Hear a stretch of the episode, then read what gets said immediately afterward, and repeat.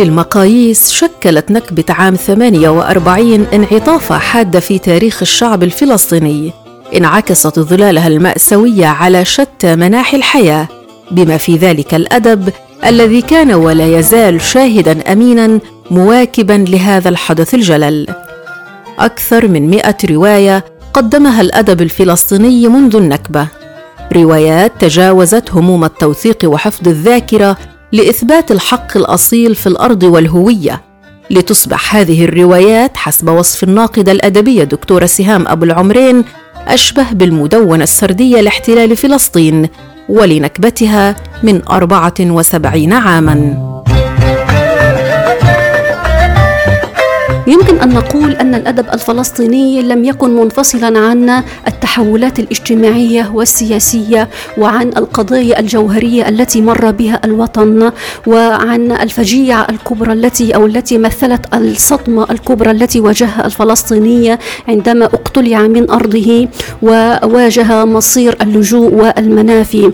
آه، في هذه الأزمة الوجودية تم استحضارها في المجال آه، الروائي لتنتج أو لتنتج الذات الفلسطينية المبدعة شعرا ونثرا.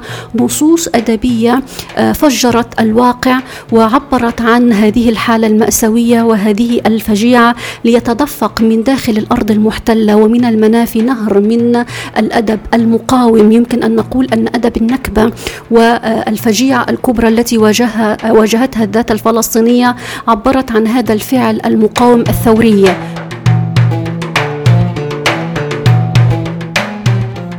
ولأن الذاكرة أحد مفاتيح التوثيق فقد باتت الرواية الفلسطينية لا تقل أهمية عن كتب التاريخ فشهادات الشهود ومن عاصروا النكبة وكتب الرحالة والوثائق كلها أدوات استعان بها الكتاب من أجل بناء مادتهم السردية التي تعمل على تركيب صور الحياة الفلسطينية قبل وخلال وبعد النكبة. فمعظم السردية الروائية الفلسطينية تشترك في تقديم مشهد الحياة المستقرة قبل النكبة والتمسك بالأرض خلال أحداث النكبة ورفض المغادرة رغم كل سياسات التهويد التي أخضع لها الفلسطيني ومعها جملة الجرائم التي ارتكبتها الحركة الصهيونية بحقهم.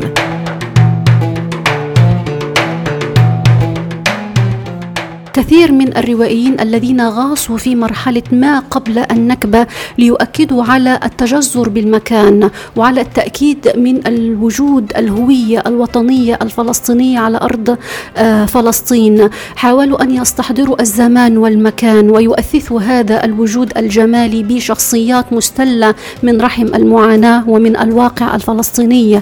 آه، قدموا إبداعا يعبر عن الوجود والتجذر بالمكان الفلسطيني ما قبل قبل النكبة وبعد ذلك تعرضوا إلى حالات اللجوء آه، والمنافي بفعل الاقتلاع القسري الذي مورس في حق الذات الفلسطينية.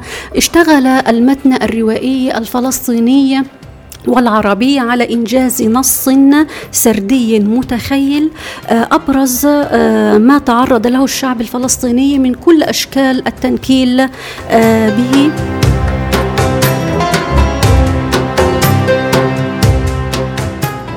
وعلى مدار سنوات تخوض الرواية الفلسطينية حربا ضد الرواية الصهيونية لاحتلال فلسطين وتسعى إلى تقديم رواية مغايرة رواية قادرة على سرد الحكاية الحقيقية للاستعمار الصهيوني في سردية مضادة للمقولة الصهيونية التي تتحدث عن أرض بلا شعب لشعب بلا أرض.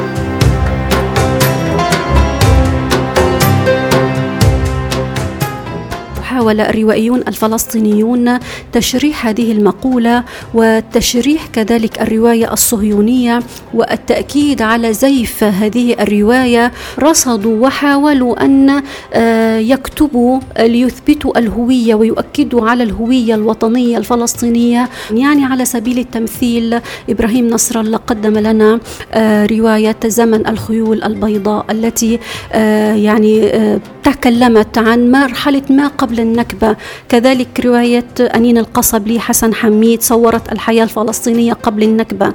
كذلك آه، رواية الروائي آه، عبد الله تايا قمر في بيت دراس. كذلك رواية ترانيم الغواية لليلى الأطرش. هذه روايات يعني غاصت في مرحلة ما قبل النكبة وركزت على آه، الوجود الفلسطيني في المكان. ولا ننسى كذلك ثلاثية محمد نصار صفحات من زمن أو من سيرة المبروكة بعد ذلك تكون ما نسميه بأدب المنافي الأدب الذي تكون في آه، مخيمات اللجوء في مصر في لبنان في آه، بعض البلدان العربية ليخرج لنا كذلك آه، مجموعة من الأدباء الذين أسهموا كذلك في تشكيل السردية الروائية الفلسطينية وفقا لهذا المفهوم.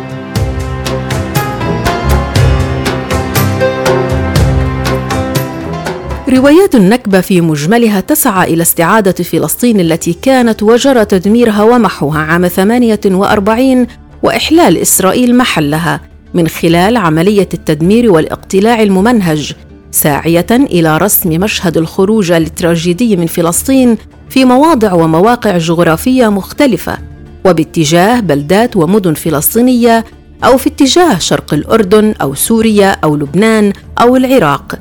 راسمة حدود تفكك الحياة الفلسطينية وتبعثر أصحاب الأرض وقتلهم وتشريدهم وسرقة أملاكهم ومحاولة محو فلسطين كليا عن الخريطة حسب ما يتحدث الكاتب الدكتور شفيق لتلولي.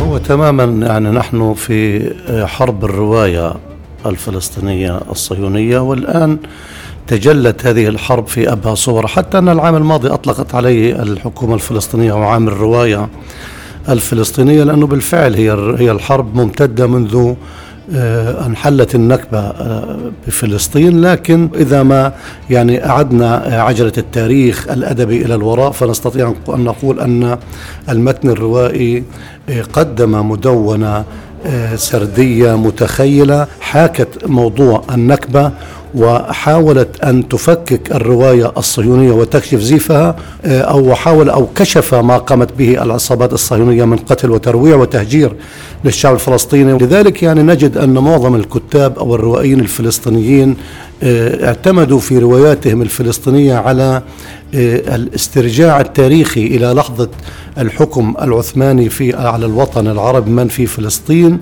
مرورا بالانتداب البريطاني وحتى يعني إقامة الكيان الصهيوني المزعوم على الأرض الفلسطينية. ولذلك كل الروائيين ذهبوا إلى هذا التسلسل التاريخي ليس من قبيل الصدفة والعبث إنما من قبيل إثبات الحق الفلسطيني على هذه الأرض. لعل آه، غسان كنفاني أبرز من بحث في سؤال الهوية وسؤال الوجود.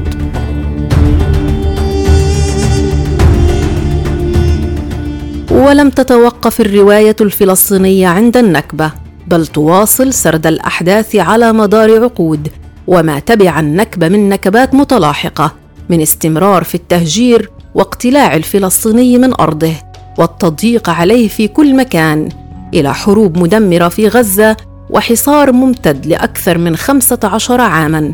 ولا تتوقف الرواية عن ملاحقة الإسرائيلي كمجرم حرب بدءا من النكبة وليس انتهاء بالحصار.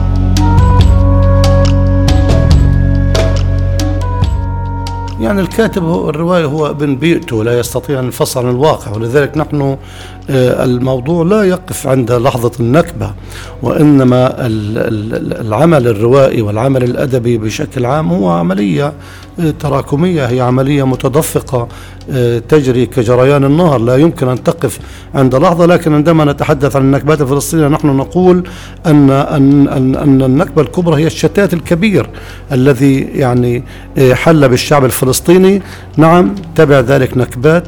أساسها هي هذه النكبة وتبع ذلك نكسات وتبع ذلك العديد مما ألم بالشعب الفلسطيني. وربما أيضا لعنة الانقسام الأخير هي أحدى اللعنات التي حلت بالشعب الفلسطيني.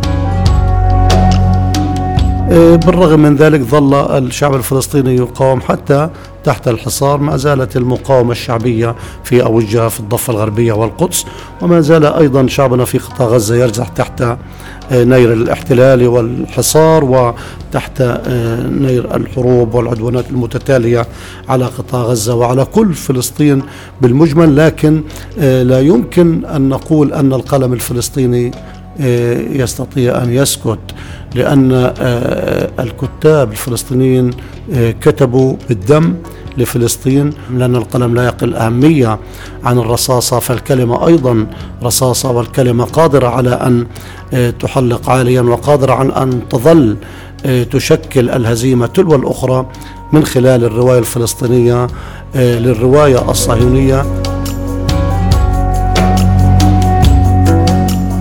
وبغض النظر عن المعالجات الروائية المختلفة للنكبة فإن صورة النكبة في السرد وفي الإبداع الفلسطيني عامة تحمل دائما الأمل بتحرير فلسطين. فلسطين التاريخية بهويتها العربية الوطنية المقاومة. رؤية تمثلت في كل ما كتب ويكتب من روايات بأقلام لا تقل شانا عن البندقية. في مواجهة محتل يقتل ويهدم ويهجر ويحاصر لكن بيته يظل أوهن من بيت العنكبوت أمام مقاومة من يكتب التاريخ بقلمه ويحمل الحق على كتفه. الحق سلاحي وأقاوم أنا فوق جراحي سأقاوم أنا لن أستسلم لن أرضى وعليك بلادي لأساوم الحق بودكاست على حافة الحياة إعداد وتقديم حنان أبو دغيم. إخراج صوتي خالد النيرب. بيتي هنا أرضي هنا بحر السهل النهر لنا وكيف بوجه النار أسالم؟ سأقام سأقام